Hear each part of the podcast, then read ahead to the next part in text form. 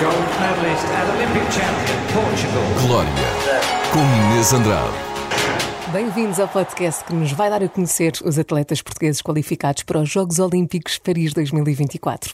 O nosso convidado de hoje é o Diogo Ribeiro. Nasceu em Coimbra em 2004, tem neste momento 19 anos, está integrado no Centro de Alto Rendimento Jamor e representa o Benfica.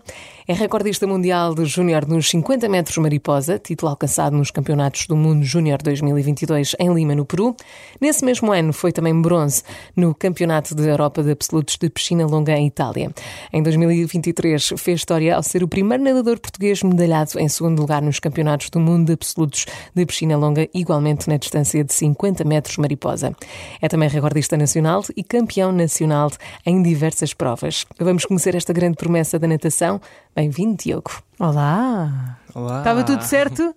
Estava tudo certíssimo. Isto era só para te pôr muita pressão, porque de repente tens todo um currículo de grandes provas que já tiveste na tua vida em 19 anos. Já viste? Sim, fiquei a pensar ali, estava sempre a acompanhar o que é que estavam a dizer. é, uma, é uma pressão que sentes por já teres conquistado isto tudo ou não? Bem, eu digo-te, hum, é uma pressão, claro, porque uhum. com 19 anos, ou melhor, com 18, quando atingiste tudo, uhum. já, ter, já ter atingido isso tudo é. Não, não consigo pensar uh, em todas essas partes, mas para mim Uh, é muito importante porque nunca se viu nada assim na natação portuguesa e ver que, que estamos a subir cada vez mais é, é, muito gratificante e ver os miúdos mais novos também a atingir outros marcos, a atingir os recordes nacionais que eu fazia quando era mais novo também é muito importante. Claro. Achas que estão reunidas melhores condições hoje para nadadores, ou seja, mais novos que tu, ou achas que está tudo igual, só que a fasquia está muito mais acima? As condições enquanto piscinas, uh, acesso a treinadores, uh, acesso a poder conciliar os estudos. Uhum. Achas que, que há mais facilidade hoje ou nem por isso? Não, eu acho que as duas coisas estão bastante melhores. A fasquia está mais alta e, e a facilidade para os atletas também está cada vez melhor e, e as condições, as piscinas são melhores. Uh, cada vez mais vemos os clubes a apoiar os atletas, uh, desde mais novos também. Não, não tem de ser só em termos monetários, pode ser equipamentos. Antes pagava-se, agora já, já se vê vários clubes a, a fornecer esse tipo de, de ferramentas e depois também materiais, materiais de treino, tanto na água como no ginásio, também já se vê bastantes clubes a, a fornecer. Ok. Sei que uh, és um miúdo com, com grandes objetivos, mas para não tornar esta entrevista uma coisa muito séria. sobre natação única e exclusivamente. Queremos te conhecer além da água. E portanto tenho aqui um pequeno inquérito sobre, sobre ti. Queremos saber qual é que é a tua comida preferida. Ui. Treinadores não vão um gostar da resposta. Não, vão, vão. Uh, não é pizza nem hambúrguer. Não? Não. Então, é, pita shawarma? É, não. É um bitoque? Não, acho que é uma massa que a minha mãe faz. Como é que é essa massa? É uma, epá, depois tem uns molhos assim meio. É com natas? É como uma bechamel? É, é com, com bacon? bechamel, sim. É uma massa assim com carne, bacon, tudo misturado. Maravilhoso. Pá, sim. Ok. Bem, tive a, oportunidade de falar com a tua mãe, a Teresa, portanto, se a Teresa um dia, se quiserem enviar cá para a rádio uma, uma dessa massa, está à vontade. Tens algum filme, um filme da tua vida? Uh, não, sinceramente, uh, gosto da saga da Velocidade Furiosa uhum. e assim mais filmes de ação, uh, de atores tipo Jason Statham, The Rock, gosto okay. assim, mais ação. Tens algum ídolo? Uh, olha o Miguel, que, que, também treina comigo. Uhum. Miguel Nascimento? Sim, sim. Num, se calhar não um ídolo, mas uma referência que eu tinha quando era mais novo, que eu ia ver as provas dele e, e virar para a minha mãe e dizia: Ei, oh mãe, ele nada tão rápido. é, nunca, nunca vou conseguir atingir aquela velocidade, já viste? Não sei o que, 21 segundos, 22 segundos. E depois, quando o conheceste, agora és amigo dele, não é? Sim, sim. Mas quando o conheceste, lembras-te? Uh, sim, sim. Quando o conheci, já, quando andei pessoalmente com ele, não falava com ele porque só olhava assim, fogo. Ele é gigante. Sim, e, mas quando o conheci melhor, que foi há cerca de 3 anos, quando fomos treinar juntos no Jamor uh, percebi que, que, era um rapaz descontraído e, e, era na boa. E gostaste muito dele? Sim, sim. Tens algum ritual antes de entrar em água? Entra, em água não, antes de entrar na água. Sim, uh, nos treinos ou na prova? Na prova. Na prova costumo, normalmente uso um claro na prova, uso sempre. Uhum. Eh, Que tem esse colar que tens agora? Sim, Sim. este aqui. Eh, costumo metê-lo direito, ou seja, a parte de trás para trás e a parte Uhum. de frente para a frente. Eh, depois, quando subo ao bloco, eh, costumo benzer-me ao contrário, ou seja, Porquê? não sei, desde os 14 anos para aí comecei a fazer isso e ficou. E o teu colar eh, tem algum significado? Eh, não, o meu colar é só porque comecei a usar. Uma Só pessoa- pela- O meu avô deu-me e a partir daí. Ok, então tem algum significado. Foi o teu, o teu avô sim, que te sim, deu. sim, mas não, ainda está vivo, felizmente. Como é que lidas com as redes sociais? Eh, bem, É? eh, gosto de ver as críticas construtivas e também gosto de ver as as críticas que, que nos mandam abaixo. Eu- Tens muitas críticas que te deixam, que te Hum, deitam abaixo? É assim, eh, há sempre, não é? Não tenho muitas que, que eu vejo, mas as que vejo, hum, eu costumo dizer a uma fisioterapeuta uma coisa engraçada que eu adoro haters. Agora aceitas? adoro, parece. pá, fico mais motivado. Ok, eh, do género, tenho que provar que não- eles estão completamente errados? Tipo isso, sim. Ok. É. É que há pessoas que, que, que isso, que, que os haters eh, se viram ao contrário. De repente, em Uhum. vez de pensarem nos milhares de pessoas que, que os adoram, só ficam ali focados naquelas 3, 4 pessoas que os odeiam. Uhum. E, e é bom teres esse, esse mindset. Tu nasceste em Coimbra. Eh, como é que foi o teu percurso até chegares a Lisboa? Portanto, entras na piscina eh, pequenino, com 3, 4 anos, Sim. não é? Tens agora que fazer aí uma cronologia da tua vida. Ok.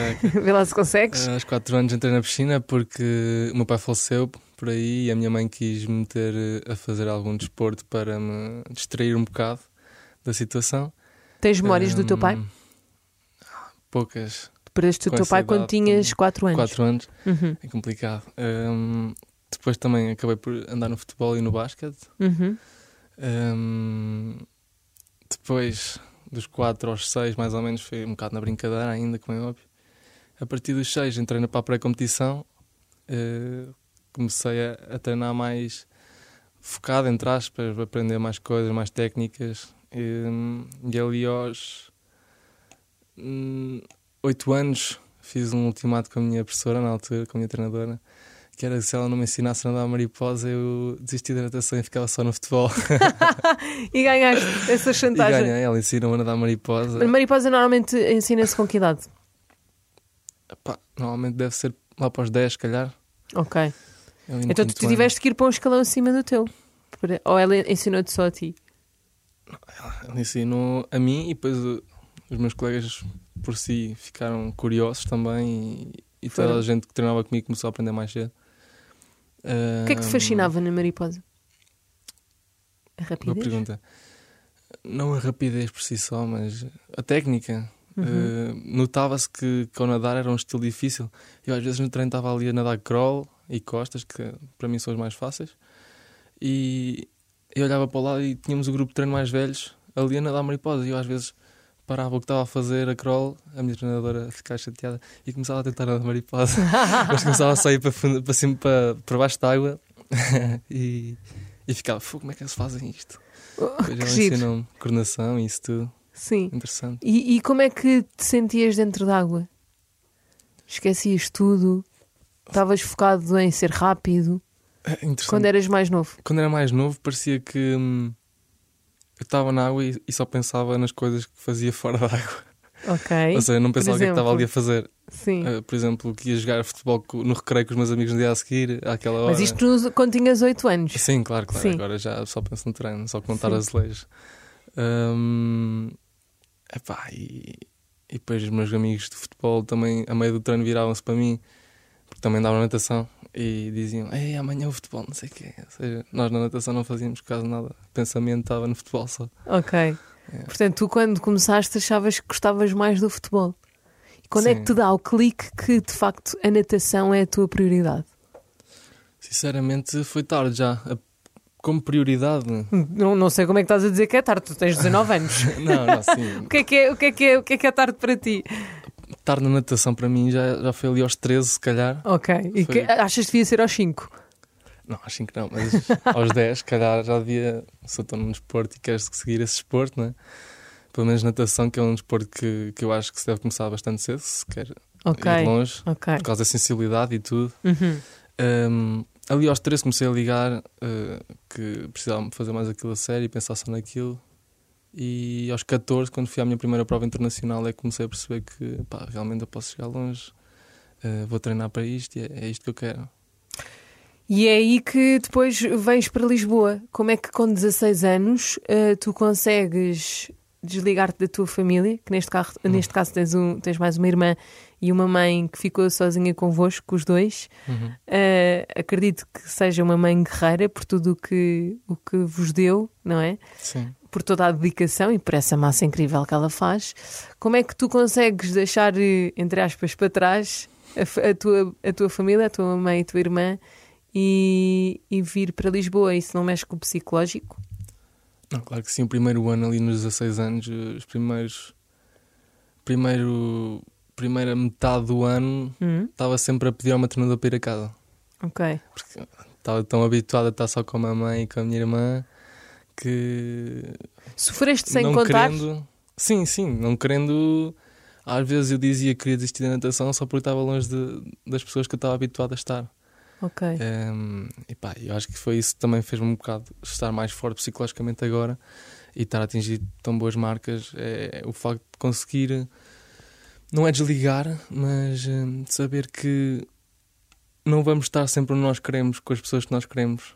Um, e temos de estar sempre ligados para fazer o nosso melhor, para pensar que, ok, agora estou aqui, estou a trabalhar para o que eu quero no futuro mas no fim de semana já vou a casa e já vou estar com eles. Uh, se não for no fim de semana, daqui a dois ou, ou, um mês, mas vou estar com eles.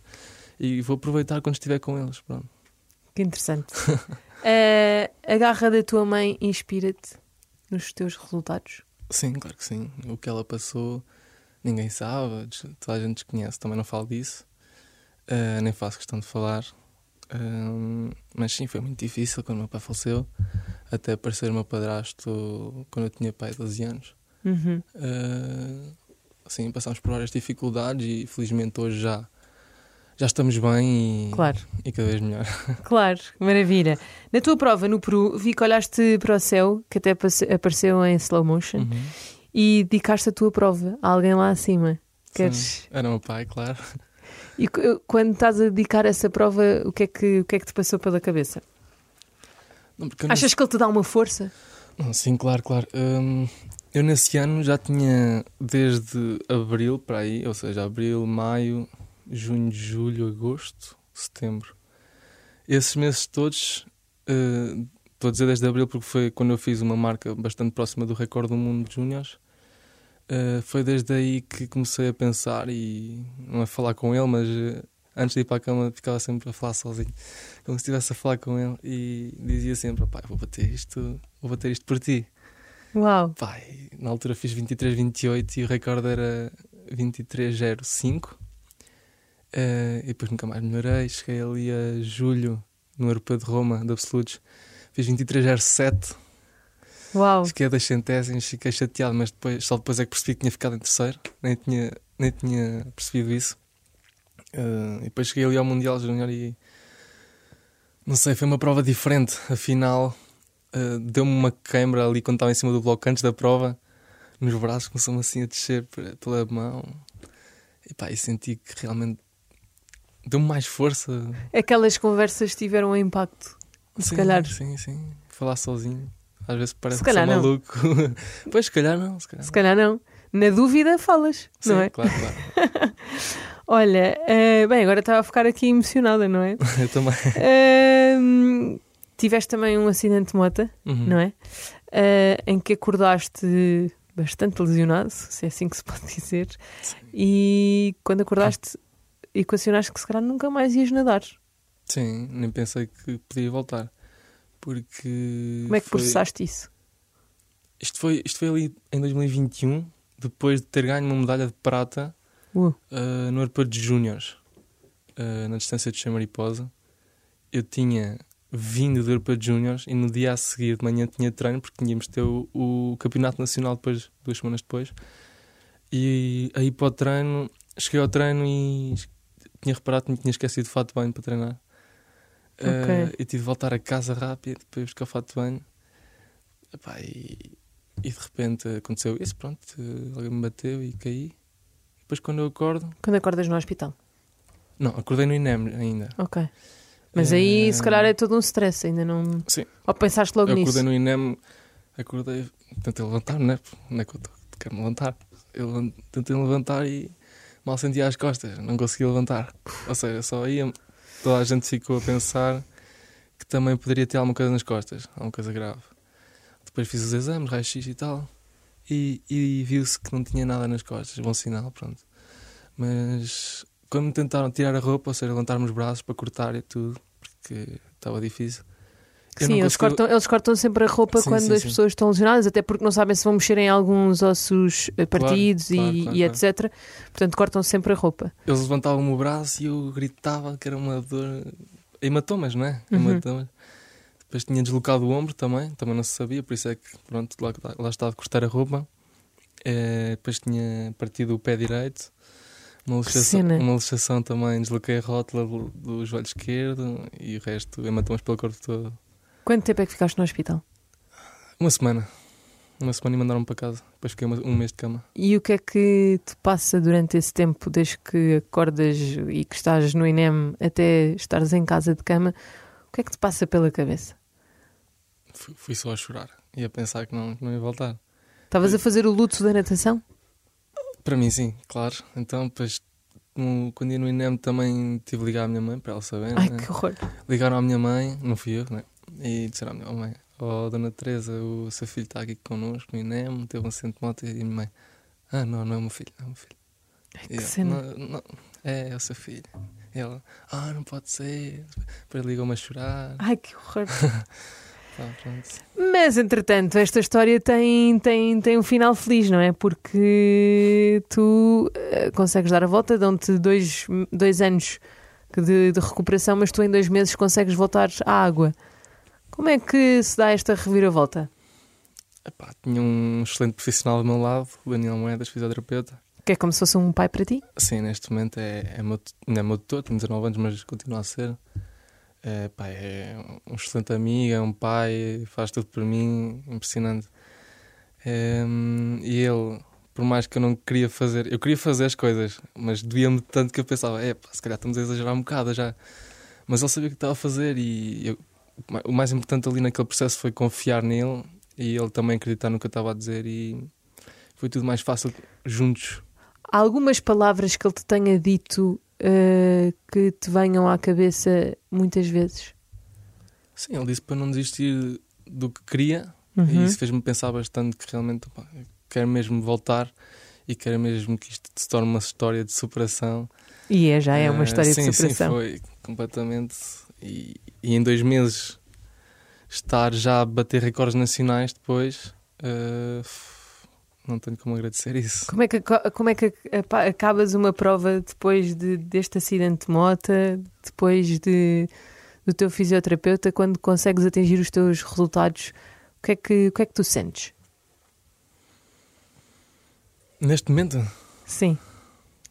neste momento, quando acaba uma prova, qualquer prova, pode ser um meeting de Algarve, como viemos agora ontem, fim Uhum. de semana, ou um Mundial, para mim dou sempre o meu máximo e, e chegar à parede e sentir que dei o meu máximo e o tempo pode não ser o melhor, mas desde que dei o meu máximo tudo bem.